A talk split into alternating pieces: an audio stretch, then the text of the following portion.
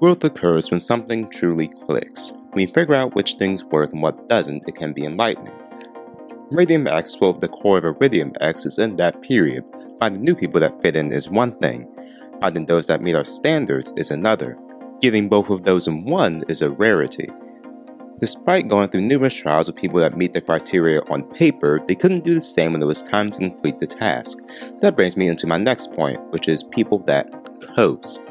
People that achieve something great and they continually tout it when it may have happened years ago. Like, I get it, it's a crowning achievement. It was important to you as a person. But growth is something that occurs even when you're at the top. There will always be ways to fine tune your style, and improvement is an improvement no matter how big or small.